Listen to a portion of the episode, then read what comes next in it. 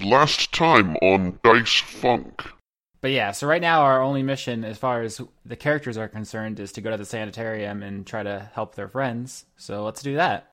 So you rifle through the nearest guard's pockets and come away with a woman's badge by the name of Emma Cartwright. You hear somebody repeating, "It's eating us. We can't escape. We're trapped and it's eating us all." To me, quickly, I need to ask you something about this prisoner. I think you'd better come with us. Okay, so they're not buying this, yes? You want to murder them? We're heroes. Even Ronaldo's here. Could you just get me out? Like, yeah, I'd love that because I've been in this cell like all night. Upon removing the dagger, there's a great gout of blood that comes pouring out the side. And yells, "Don't kill him. We can just leave these guys here." You get him right in the spine. Are both of the dudes dead? Oh, yeah. Alana, tell us what happened. That would be perfect.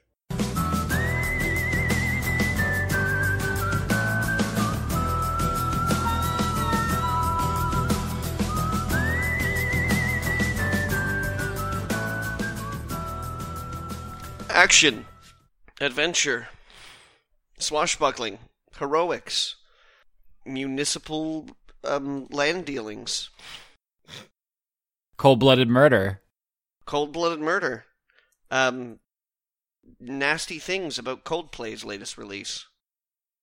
I thought the single was alright, but I wasn't crazy about the other tracks. Cheese, minor surgery, yes. All these and more on this episode of Dice Funk. We sprung Alana from the jail, murdered two guards, and then we asked her, "What happened? How'd you get here?" And then I guess it's going to be revealed now.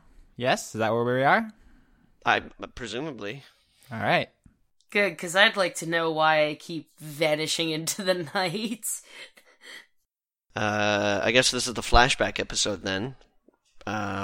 Okay. Jess, here's the thing, okay? Mm-hmm. There's going to be a lot of stuff happening in this episode. It's going to be pretty text-heavy. That doesn't mean that you have to wait it out and see, you know, what I'm going to say next. You got anything to say, you can go ahead and jump in. Okay. Austin and Leon as well. You guys sort of out of character can throw your two cents in. There's a couple of things that are predetermined to happen, of course. But, there's still some control here about, let's say how bad things got. So. Okay. I believe the technical term for this is Morton's Fork. What the fuck is that? I don't even know what that is. Where you could have different, methods, but they all end up in the same conclusion. Oh, okay. No, there are a few different conclusions that could happen. Like I said, there's a couple of predetermined things that are absolutely destined to happen.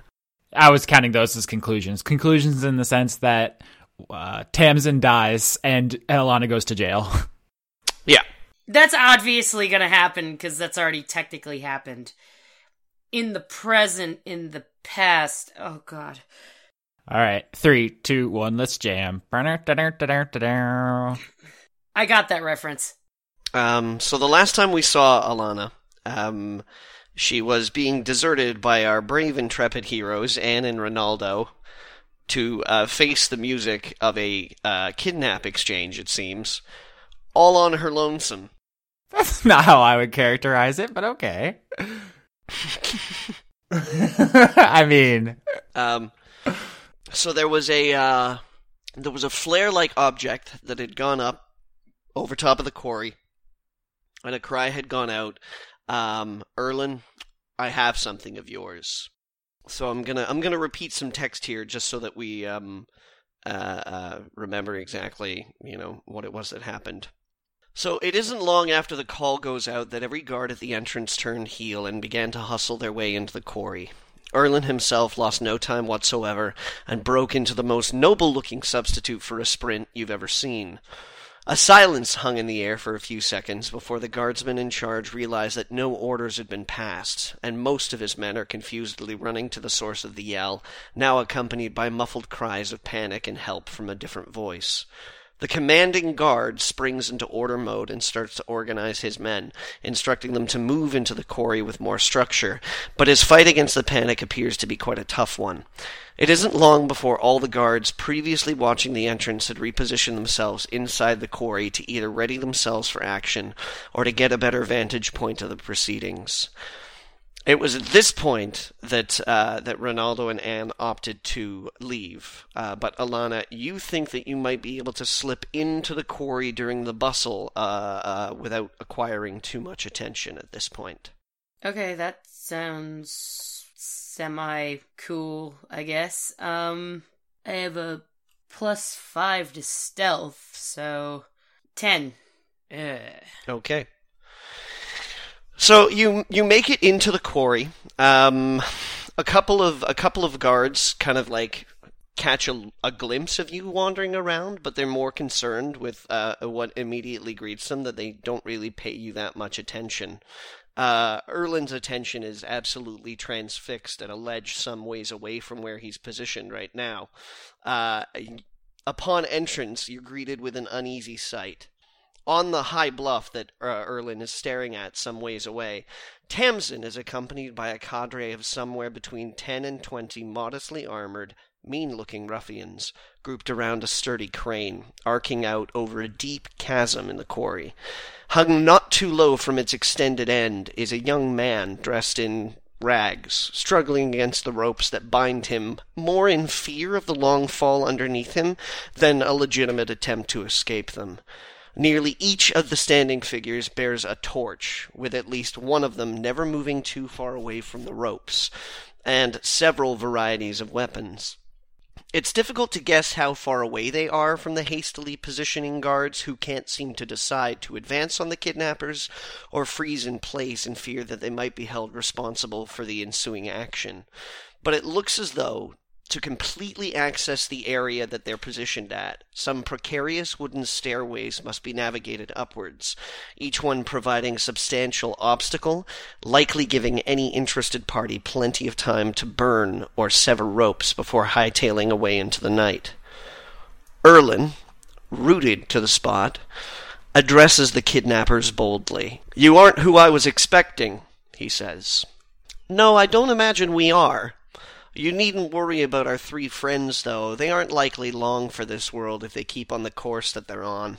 Erlen replies, "Not many of you are long for this world if you persist in this endeavor. You still have an opportunity to walk away from this and get away with your lives. Lives to be lived somewhere other than Stone Root, to be sure, but you have the chance to avoid complete and total disaster right now." Tamsin responds, "This entire city is a disaster, Erlen. And the only people who've ever had the opportunity to avoid it have been your family.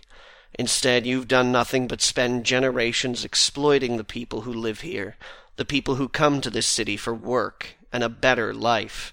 You don't get to talk to me about avoiding the disaster that's been the lives of every one of the people you walk over to stay safe and well-fed in your gated mansion, hoarding and protecting every little grain of sand you might see some inflated value in.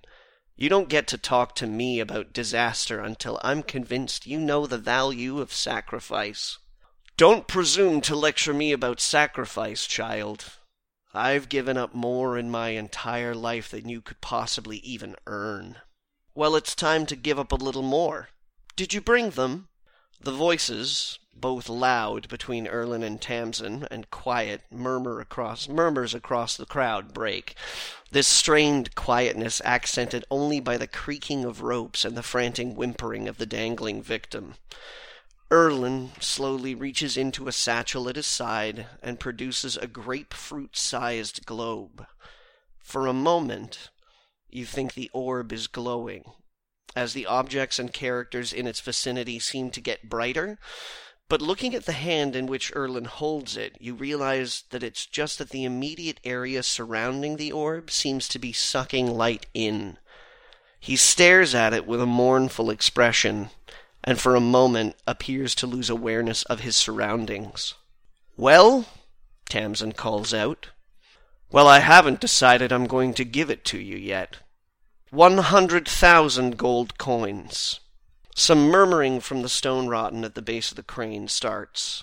Nothing discernible, but you can see Tamsin gesture dismissively to her companions, who go silent in response.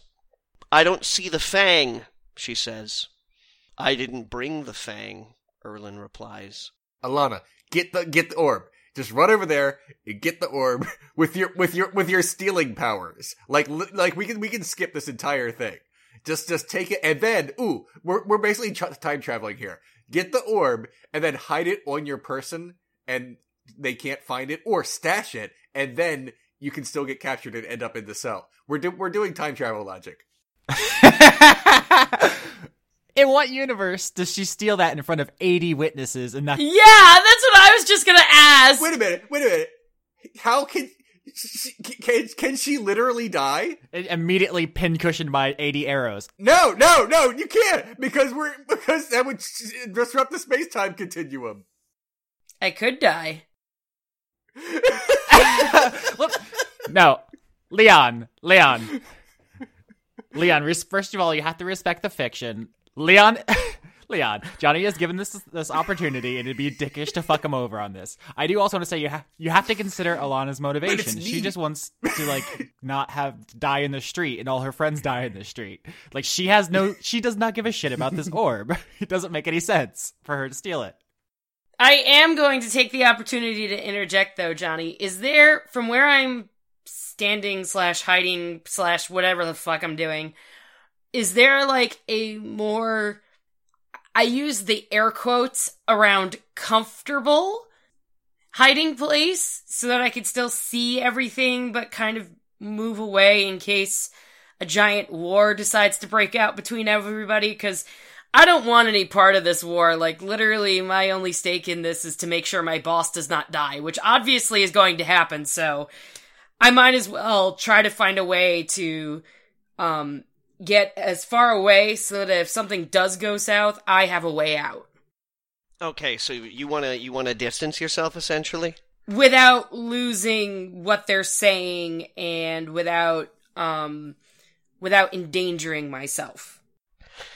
You can, we'll say that there's a ledge sort of above where you are right now. It's not really connected to the area that Tamsin has decided to occupy. Okay.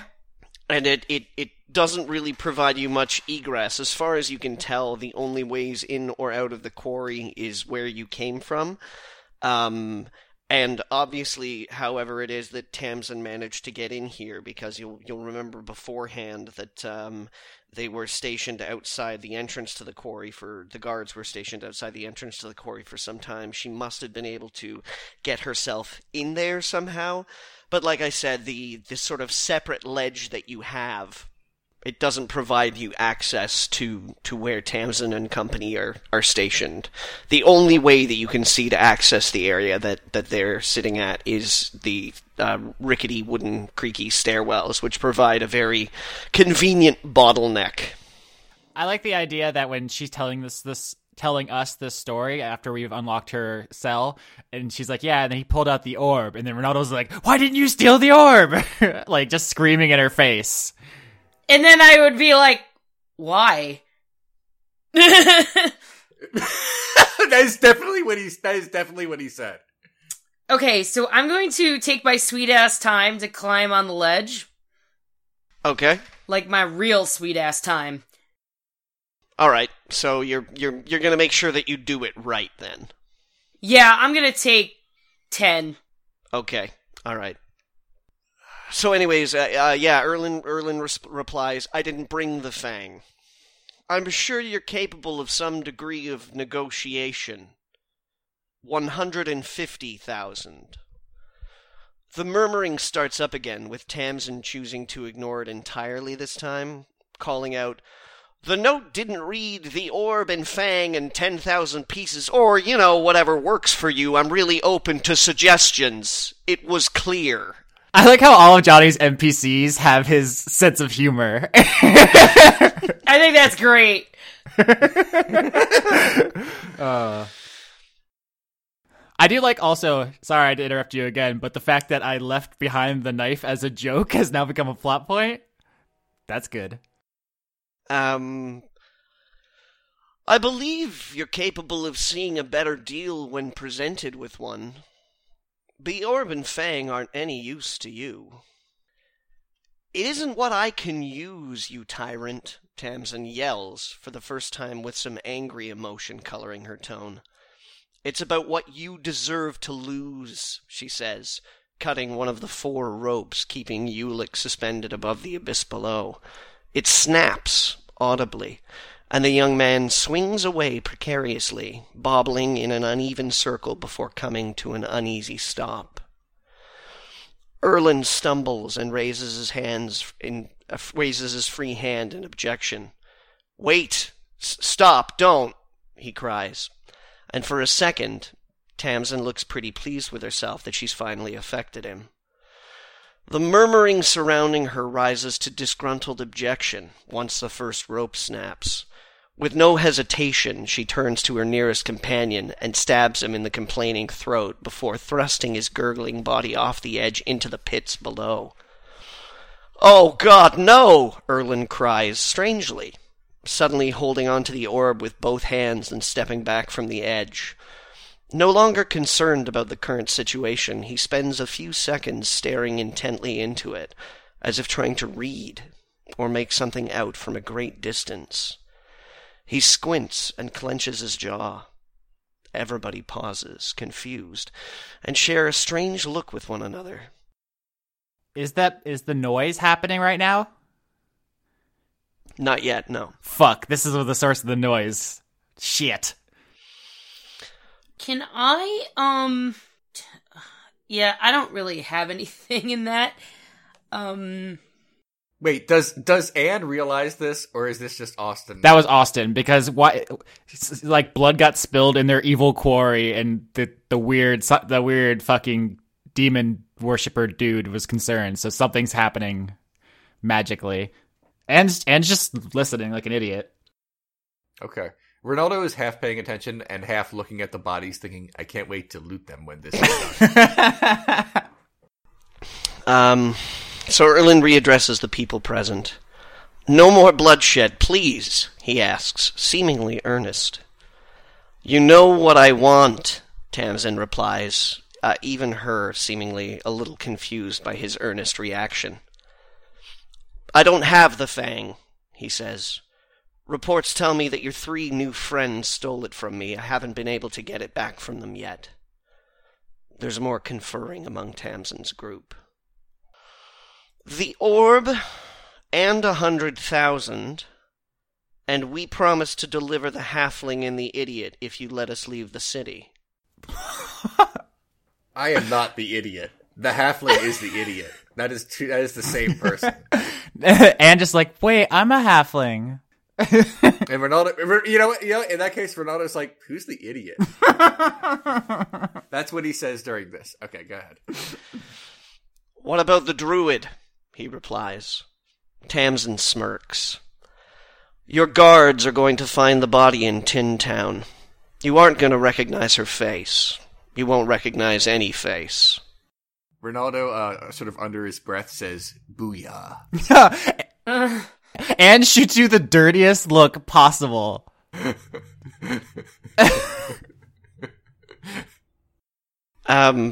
Did she have the fang? Would I be asking for it if she did?" There's a pause. "I think we have a deal. Silas? Carl?" Which Carl, sir?" Oh, God. "Carl Kurtz." There are a lot of guys there. We're doing a who's on first routine right now. Silas and Carl step to the side of the Lord, who motions to some sacks that had been sitting there nearby beforehand. "Two of them," he requests, before opening and exposing a handful of gold coins to the crew at the crane. The coins go back in the satchel, and he places the orb into the satchel at his side, which he removes and gives to Silas. He quietly whispers to the two guards, who nod solemnly, and set off on the lonely path to the crane. Oh, this is not going to end well. Am I on the ledge yet? I'd assume... Oh, yeah. You just never told me when I was, so I don't know how long I've actually been watching this happen. No, you were positioned. Okay, so from where I am, I'm in a pretty good position to see everything, but in order to leave the quarry from where I can see, I have to climb back down and go towards the entrance I came in. You wouldn't necessarily need to climb back down. It's a jumpable distance, you know, like we're probably talking like 10 or 15 feet or something like that. And then, yeah, you'd have to go back out the way you came or stick around and try and find another way out at this point in time. Okay. No, I'm just trying to figure out, like, what my options are, because, like, the only thing I'm really thinking of is if I go south, I obviously need to tell them what the hell is going on. So in order for me to do that, I need to stay alive. So... really, my options are basically survive, damn it. So, all right, go ahead. I'm just trying to figure out what I should do, but I'm kind of at a loss. I think I'm just going to wait and see how south this goes before I decide to try to figure out where the hell I'm going. All right. So, Silas and Carl make their way up to the crane and set down the satchels at sort of a neutral area that Tamsin kind of indicates that, you know, there is good enough. And then they begin to slowly back away from the area, returning back to the plateau on which Lord Erlen stands. All of a sudden, several things kind of happen all at once. Oh, God. Suddenly aware of his circumstances, you notice Erlen kind of make a surprised motion, because you're focused on watching Silas and Carl make the exchange. When suddenly you notice Erlen physically responding to a little bit of surprise. A figure that you don't recognize, but... In your descriptions of the story, Rinaldo and Anne are pretty certain is the one that they know as Lonigan. So he wasn't there at all, damn it. He wasn't in the house when we were doing shit, I guess. No, he wasn't in the house. In fact, he appears to be at the quarry at this point in time. Lonigan has not appeared in the sense of, like, poof, I'm here, you know, but he's sort of suddenly on the scene. You never really noticed him before. Mm-hmm. And he's standing right next to Erlen with a dagger in his hand, a very mean looking dagger in his hand. He very promptly lets Erlen have it right in the back, in the kidneys. Oh shit. From her description of the mean dagger, can we discern that it's the fang? No, it is not. Okay, then if not, then can we... Because I read the autopsy of Frederick. Does it sound like the weapon that killed him? No. Okay. Fuck. Everyone's got fancy knives. There are a lot of them out there. Oh, God, I feel like that's a good title. Anyway, go ahead. Lonigan makes a statement. Very quickly with the knife in Erlen's back, and you hear him say, "Your unwillingness to explore these powers are a great downfall, Erlen. It's such a shame that it's taken a long time for you to meet someone like me. The world we live in could have been such a different thing by now." Lonigan removes the knife from Erlen's back, and a copious amount of blood starts to hit the stones of the quarry and gets soaked up into the ground. He curses, and you start to hear a strange buzzing noise in the air. Yup, called it. Also, at the same time, you notice that Tamsin gets embroiled in a fight with one of her crew, who, during the scuffle, has the hood knocked off of her head and looks to be an absolute dead ringer for her. In fact, you'd swear that she was struggling with a clone. Wait, have clones been invented? No, I'm just, for the sake of description's sake. So like a doppelganger of some kind. A doppelganger, or a twin, you know, if you will. I was just being a dick. There's a spell called clone. Okay. Of course there is, because fucking D&D. Anyway. They're having a very heated conversation with each other that's a little bit more intimate. So you can't really catch much of it. But the two of them are both pretty engaged and also quite hurt during the struggle with each other. The only thing that you hear is what you're sure to be your boss, what you're sure is Tamsin. There comes a point in time where the two of them wind up coming right next to the edge of the precipice over which Ulic is positioned. And you hear at one point in time Tamsin yell, "Don't you know, Emma? It's the crane that killed father."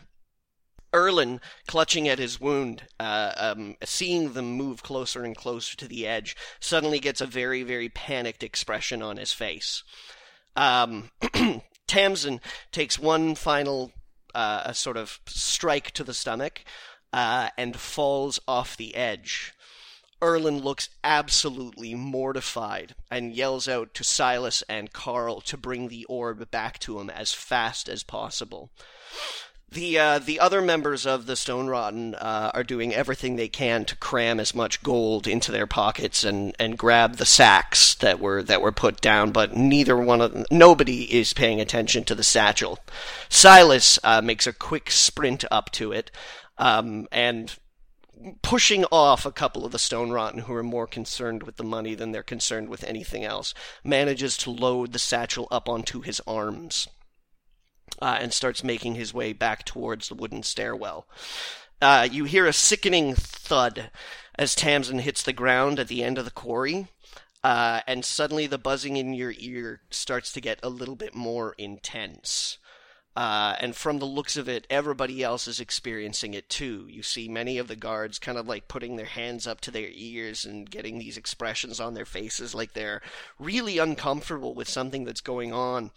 The ground begins to rumble a little bit. There's a very light kind of earthquake that starts shaking. And one of the rickety wooden staircases between Erlen and the crane collapses entirely, stranding Silas and Carl on the other side. Is this crane like metal and like modern? Like what kind of crane are we dealing with? Is this like an old timey? No, the crane is wooden. It's very sturdy. You're under the impression that it's used to lever huge chunks of stone by like manual hoisting. So there are pulleys and things like that. It's a very, very sturdy structure. It too begins to kind of like swing and sway a little bit. Emma, in response to this, or at least the person who you heard called Emma, manages to throw an anchor out around the rope holding Ulic and is in the process of trying to pull him to safety as the ground begins to shake. As I say, the wooden stairs are collapsing, and there's a little bit of mayhem, and that buzzing in your ears is a rumble now, and it keeps getting stronger and stronger and stronger. Welp, time to go! What do you... I'm gonna try and go back the way I came. I'm not even gonna try to look for an exit.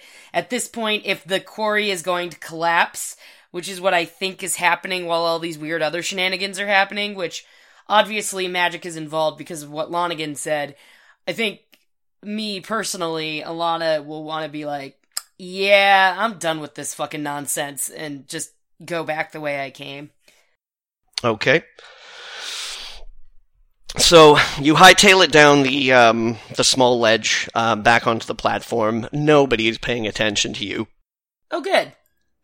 wild panic kind of grips most of the people. Erlen looks like somebody has quite literally sapped the life out of him. You look around for the guy who gave him the business end of the knife, and he's nowhere to be seen. Okay. The guards who were now stranded on the other side, Lonigan is motioning to them for them to throw the orb to them, but the one with the satchel, Silas, looks a little bit confused, and it's a little out of range for him. Dust is starting to kick up everywhere. Vision is completely obscured. Erlen, seeing that Silas isn't going to be able to make it back from the stairwell, yells in a very weak voice for absolutely everybody to get out of the quarry. So the guards start to, in very panicked fashion, run back to the entrance. Erlen starts limping his way there too. You arrive before he does at the entrance, and are surprised to see most everybody refusing to move through the gates except for a few guards, because on the other side, there's a very well-armed contingent of enemy soldiers. You can only surmise by the uniform that they're wearing, with a cloaked figure at the very front who motions for Erlen to approach, and then introduces herself. She says, and you're not familiar with this, you recognize the voice of this character as being the same character who burned the twist down. Okay. The voice is the same. When she's telling the story, she explains it's a cloaked figure with a Akamorian accent. We put two and two together and we share the... Can we just say, like, we're all on the same page insofar as we know who this is? Like, we've just... Okay, I just want to... Sorry to break the flow of the story. But we just busted her out of jail. And, like, I feel we've reached a point in our dynamic where, like, there's no more secrets. Yeah. Yeah. Plot... As far as plot stuff, like, we can still keep personal shit to ourselves. But, like, let's just be on the same page. Yeah. Yeah, that's fine. I'm comfortable with that. So she addresses the Lord after removing the hood of her cloak and says, "Lord Erlen, I hereby declare you the first official arrest of the new Akamorian state of Stone Root. I am Phiro, Akamorian Lady the Younger, and General of the Akamorian Conquest Expansion. Welcome to my kingdom. Guards, take them away, lock that gate up, and put as much fire into that quarry as you can."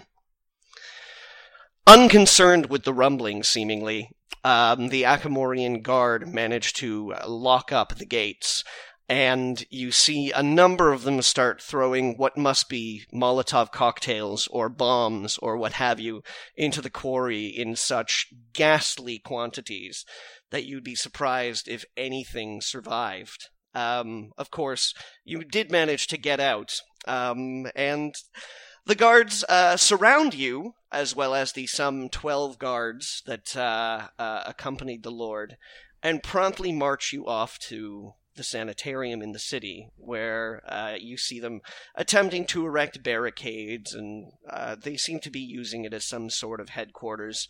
You get ushered into the basement, slapped in a cell, along with the rest of the people who've been captured, and mainly left to rot. And then you went to sleep in your cell. You woke up the next morning, and lo and behold, your rescuers intrepidly have appeared. So let's be clear, Silas was not one of the ones arrested. Silas was not one of the ones arrested. But we also didn't find his body, so we must assume that he's with Emma, who is the only other named character who was left behind, yes? Well, Emma, Ulic, yeah. Yeah, Emma, Ulic, and Silas are unaccounted for. Okay. And you have no idea what's happened to Lonigan. Or Lonigan, yeah. Yeah, he teleported away. But, okay, so at this point, when you drop the whole AC explanation, was it Phiro was her name? Like the Pokemon? Phiro, Phiro. Okay, it's Phiro. It's Phiro the Pokemon, for the record. Yeah, seriously. Wait, I could have missed it. Just to double check, so AC is Phiro? Yes. Yeah, and that's a name that you recognize, Leon. Okay. Yeah, well, yeah, I mean, he would know. Do we see recognition on your face when she says that? I don't know. You trying to hide it? At this point, I feel like the cat's been out of the bag. Ronaldo did the salute. Yeah. I mean, shouldn't Anne have figured this out by now? I mean, it is Anne, but... I was preparing for this for the end of the conversation, but at this point, Anne turns to you and says, okay, Ronaldo, I'm not stupid. Ronaldo cocks an eyebrow at that. You talk like these people. You know their salutes. Like, what's going on? Who are they? Who are you? I am Ronaldo, but... Okay, look, it's like this. I am from Akamoros. It's an island city. It's not that far from here. Basically, I'm not allowed there anymore for reasons... Murder? No, of love. So... I mean, I've already seen you murder somebody, so that's my natural assumption. That's fair, but no, it was for comparatively more innocent reasons. But that's not the point. The point is, I'm not allowed back there. I'm banished. Should have been executed, but it's a long story. Left, and I met up with you and Jane, and you said you were from Thin Mints, and I don't like traveling alone because it's not a good idea. It's unsafe, and I don't like being by myself. So I said, "Oh, I'm from Thin Mints too," and then we, worked together. I feel like that was a good idea at the time. So you lied to her? A little, but everything else was true. So you're not with the people who are doing this right now? No, they're kind of assholes.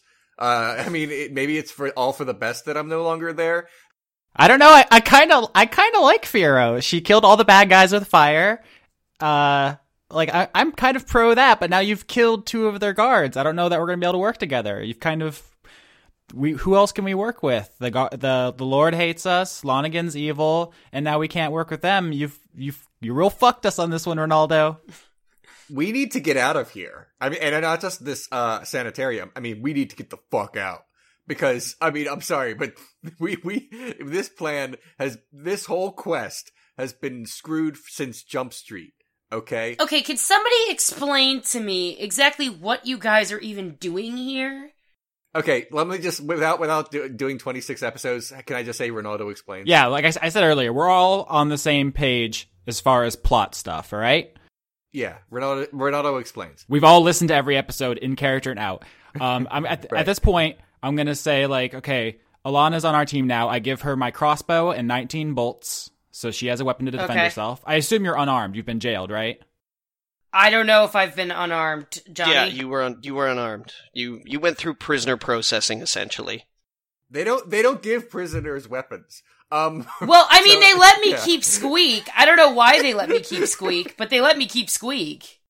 They wouldn't have found Squeak. They saw that you were carrying weapons. They were like, "We'll take those, thanks." Is she still armored? Do we need to adjust her AC?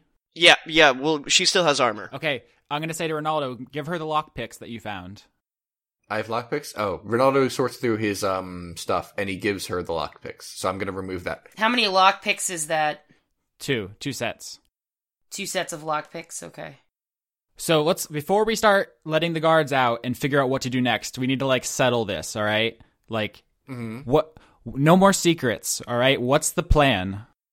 Honestly, based on what you guys said, Erlen is dead, and Tamsin is dead. I don't think Erlen is dead. I think that he's been captured.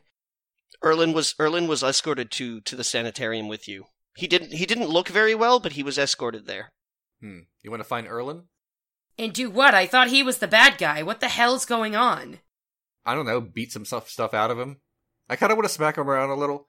Actually, you know what? Scratch that. I just want to get out of here. Look, this whole thing was a rescue mission that went south. We need to leave. How are we going to get out of the sanitarium with a prisoner? We Star Wars it. We pretend that we're the guards and that we're escorting a prisoner out for to be placed somewhere else. Are we not going to save the other guards down here? Ronaldo looks around and he says, do we trust them? I mean, I have... Wait, how many people have I killed? I'm gonna leave the cell and knock on the next door. Okay, Ronaldo goes over to the guards and loots them. Okay, well, let's satisfy that loot craving. Yeah. Ronaldo takes the two long swords. I think you said, Johnny. Yeah, they're armed with long swords. They have shields. Okay, Ronaldo doesn't use shields, so he doesn't want those. Ronaldo takes their keys and tosses them to Alana and says, if you want to get these guys out of the cells, I guess you can. I'm going to knock on the door that's next to mine. You knock on the cell door next to you and hear a kind of a sickly groan from within. So you just grab two swords? Yeah, I'm grabbing two swords. Do they have any like badges or identification things on them as guards? Because I already have two local badges, and I'm not just making a collection. I'm just making identifications for myself. No, from what you can glean, their identification is essentially the uniform. Okay, I leave it then. Never mind. This is some catch me if you can shit. I'm gonna open the little. There's like a little flap, right? Yeah. I'm going to open it and see who's inside. You see a very sick-looking Erlen. Hey, guys! I think we found our friend Erlen! Ronaldo sort of goes up to the flap, and he does that thing where he, like clenches one fist and, like, does the... to his hands. Because he's trying to intimidate him. I just want to be clear before we open up this cell. I am out of spells. I don't know if that was clear from last time. Mm-hmm. So I want to be clear now. I am out of spells. No, I understand. I might be able to help stabilize him. Maybe? Anyone can make medicine checks. That's not the question. I'm just letting you guys know. Yeah, I mean, I'll try and stabilize him. I don't really care if you can't cure him. I just want him to be like... I want him to... let us know what the hell is going on. Ronaldo says, what is the plan here if we save him? I mean, he's kind of our enemy. What is your plan here? The best way to turn an enemy into a friend is to help them. Let's get all these soldiers and Erlen out of their cells, and then they'll help us escape. You'd think... I don't trust anyone here. All right, I'm going to give the keys to Anne, and I'm going to go, and I'm going to say... Go unlock all the other doors. I'm going to talk to Erlen. You guys go unlock all the other doors and talk to these guys and tell them that we need help. Okay, I'm going to look through all the flaps because there's also people who were here before all this stuff happened, like people who... You can't reach the flaps, Anne. They're too tall for you. Then I do it for him. All right. I'm going to unlock the door of anyone who's a guard, not the people who were here before. Yeah, Ronaldo sort of goes along with this plan. He's used to being the leader, but at this point, he's just trying to figure out a way to get out. Just like straight up right now, Ronaldo's plan is basically to find Silas to see if he's okay, and then to just bolt. Well, remember, Silas didn't come with us, so I don't know where he is. He's not here. Like, Ronaldo wants to check on Silas. That's like his... only other motivation of being around anymore. Well, remember, all three of us have anchors. I have Marshmallow, you have Silas, and she has all her friends at the Twist. Right. So none of us can really just get away scot-free and feel satisfied with this. No. Our best chance now might be to align with Erlen and the guards. I'm curious about how Anne would feel about that. Because doesn't she assume, you know... he's evil? She did, but now from the story, she thinks that Lonigan's the evil one, and because he said to her, Lonigan said to Erlen, like, you never embraced, like, the evil magic, and that was your weakness. Yeah, and then he stabbed the motherfucker, so obviously something's going on that we don't know. Ronaldo's okay with that aspect, but I was just wondering how Anne would feel about it, but I guess that makes sense. I would have wanted to side with AC, but you killed two of them. Wait, who did I kill? You killed two Akamorian soldiers. Ooh, of the guards for AC, yeah. So now I can't go to Phiro and be like, oh yeah, we're totally on your side. Don't mind the two of your friends I just shivved. Like, so you've cut that branch off. There's a lot of like factions here. I mean, there are two now. But there's the Stone Rotten are decimated. Oh yeah, I guess that's true. Emma and Ulic and Silas, who are unaccounted for, yeah, pretty much. I don't know that counts as a faction, so much as just there are other NPCs out there. Just random people who just happen to be there. What's our clock, by the way, on the other town that was going to get smooshed? I think you still have a day left, actually. Okay. All right. Tomorrow is the big day. All right. So we unlock all of the cells with guards in them. Okay. So you get a total count of about 12 guards who have like varying degrees of injuries or concussions. It looks like they were roughed up, after they got brought inside. None of them are armed, unfortunately. They still all have their armor, but no weapons to be seen or heard of. I want to make a medicine check to do just like general like helping. Like I'm not gonna get like elbows deep up in their grills or anything, but just to help. Yeah, okay. 9, a little below average. Well, there are no injuries here that are terribly complicated, so you find places to be like, okay, you need to compress this to bring the swelling down, and your unusually kind of like chipper mood is sort of disarms them. You're not really sure if they know who you are. But they're all a little confused. They all seem to be grateful that, just 10 minutes ago they were in the dank basement cells of a sanitarium, seemingly awaiting, possibly trial and or execution, and now that they're free. So they're all a little grateful, but just a little weirded out by the situation. Everybody's kind of cooperating and trying to make sure that everyone's health is taken care of. Hold on, did you say that these basement cells were... dank? Oh my god, Austin. Okay. Johnny, just as a side note, did I find any money on those dead guards? No. It's it's military service gear. They are okay. That's fine. Sparsely equipped. Just about that's everything okay. that they're carrying is for utilitarian purpose. All right, so let's talk to Erlen. Okay, so I'm going to say Lord Erlen. So you're talking through the view hole? Through the flap. Okay. He coughs, kind of in a very, very unpleasant, moist manner. A cough that has some texture to it, we'll say. And he looks up at the porthole with kind of like this sweaty, labored, faded expression, and says. Do I know you? Wait. You're the girl that they brought me here with. Who are you, and what were you doing at the quarry? I used to work at the Twist, but I was not privy to what they were up to. I had no idea what was going on. I didn't even know that they had your son. I just worked as a prostitute, and that was pretty much what I did. The reason I was there, though, was because Rinaldo and Anne, or as Tamsin lovely...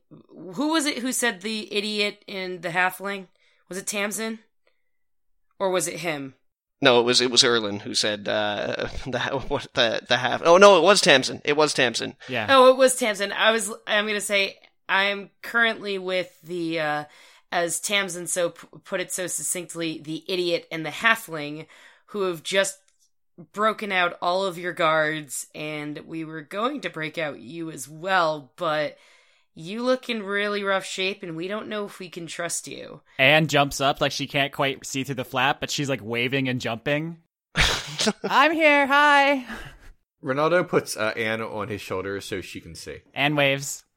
Erlen kind of chuckles bitterly to himself and says, it doesn't really matter whether you trust me or not. Why not? Oh, okay. Well, that's ominous. Elaborate? Like... We are all in very, very deep trouble. Yeah, well, it's been a bad week. That's putting it mildly. Anyway... You hear the buzzing, don't you? The rumbling? Does this have something to do with Gorfenax? I read a book. I skimmed a book. Yes. Yes, it does, I'm afraid. Who's Gorfenax? Who isn't really the right question. It's more of a what. Oh, so like a god? Not yet. Oh, that's comforting. Isn't it the demon that you make deals with so that people can live here?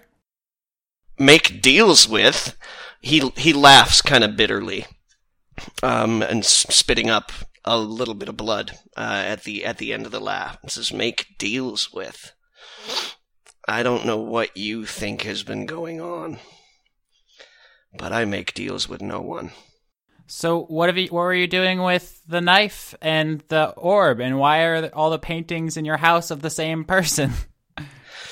He very slowly kind of like gets up to his feet, and when he stands up, you see that there's a puddle of blood, and his robes are pretty damn soaked with it, actually. He looks pretty weak.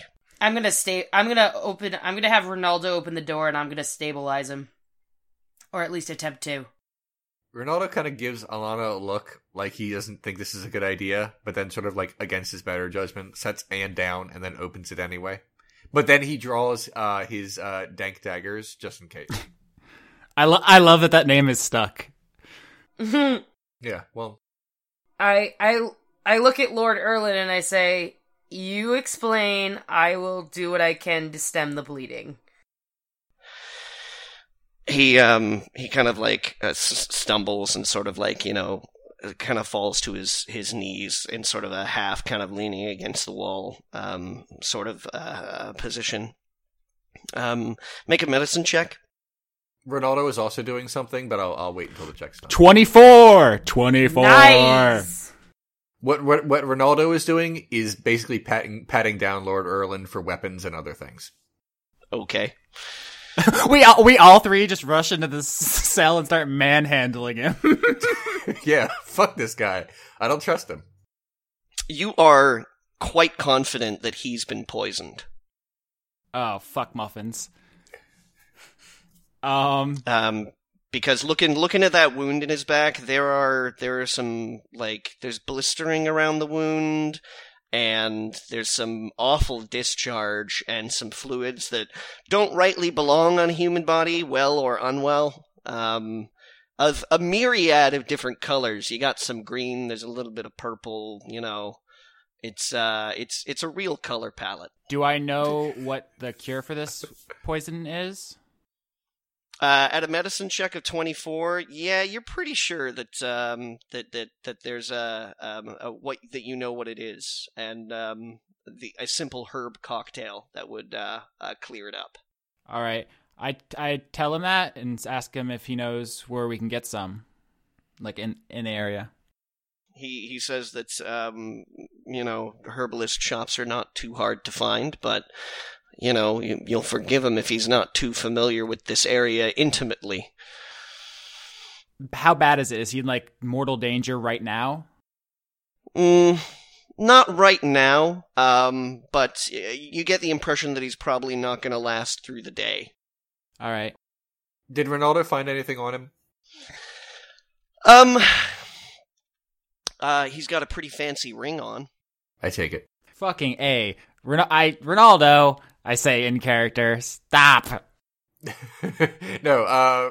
Ronaldo feels like this is payment.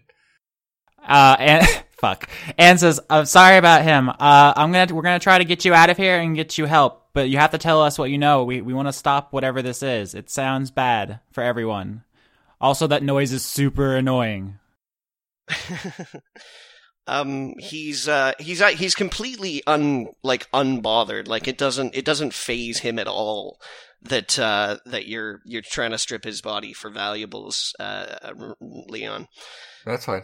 In fact, you know, the look on his face, even though the guy has been poisoned and he's obviously looking a little rougher than usual, there is a despondent and lost expression. Mm-hmm. On his face that says that if you didn't think you were in trouble before, you're in the shit now, son. By the way, Ronaldo does not put it on in case it's cursed. He just pockets it. Okay. I'm going to ask Erlen, Anne and Ronaldo thought that he was going to sacrifice his son or do something with him to make it so, like, all the portraits are going on. I asked him to, like, explain Gorfenax and his relationship and plans. Yeah, Lord Erlen, sum up. We only have so much time. So Ronaldo sort of, like, pressures him to talk. So he steadies himself a little bit, bracing himself against the wall, takes a very, very deep breath and says, I haven't been making deals with it, you understand. I have been trying to kill it for 600 years. I have been trying to kill it. And now it's coming back. Do-do-do-do-do-do, wait till next time. I figured that was happening. Next time on Dice Funk. Congratulations, guys. After months and months of toiling and effort, not only have you successfully managed to make Crocodile Dundee 4, but Daniel Day-Lewis is nominated for a Golden Globe.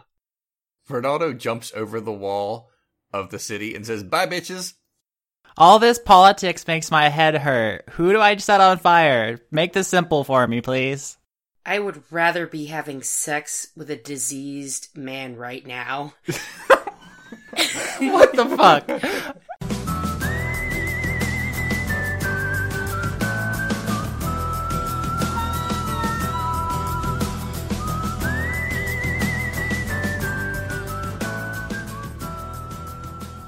As always, our theme song is A Fistful of Nickels, the overclocked remix arrangement of Shadow's theme from Final Fantasy VI.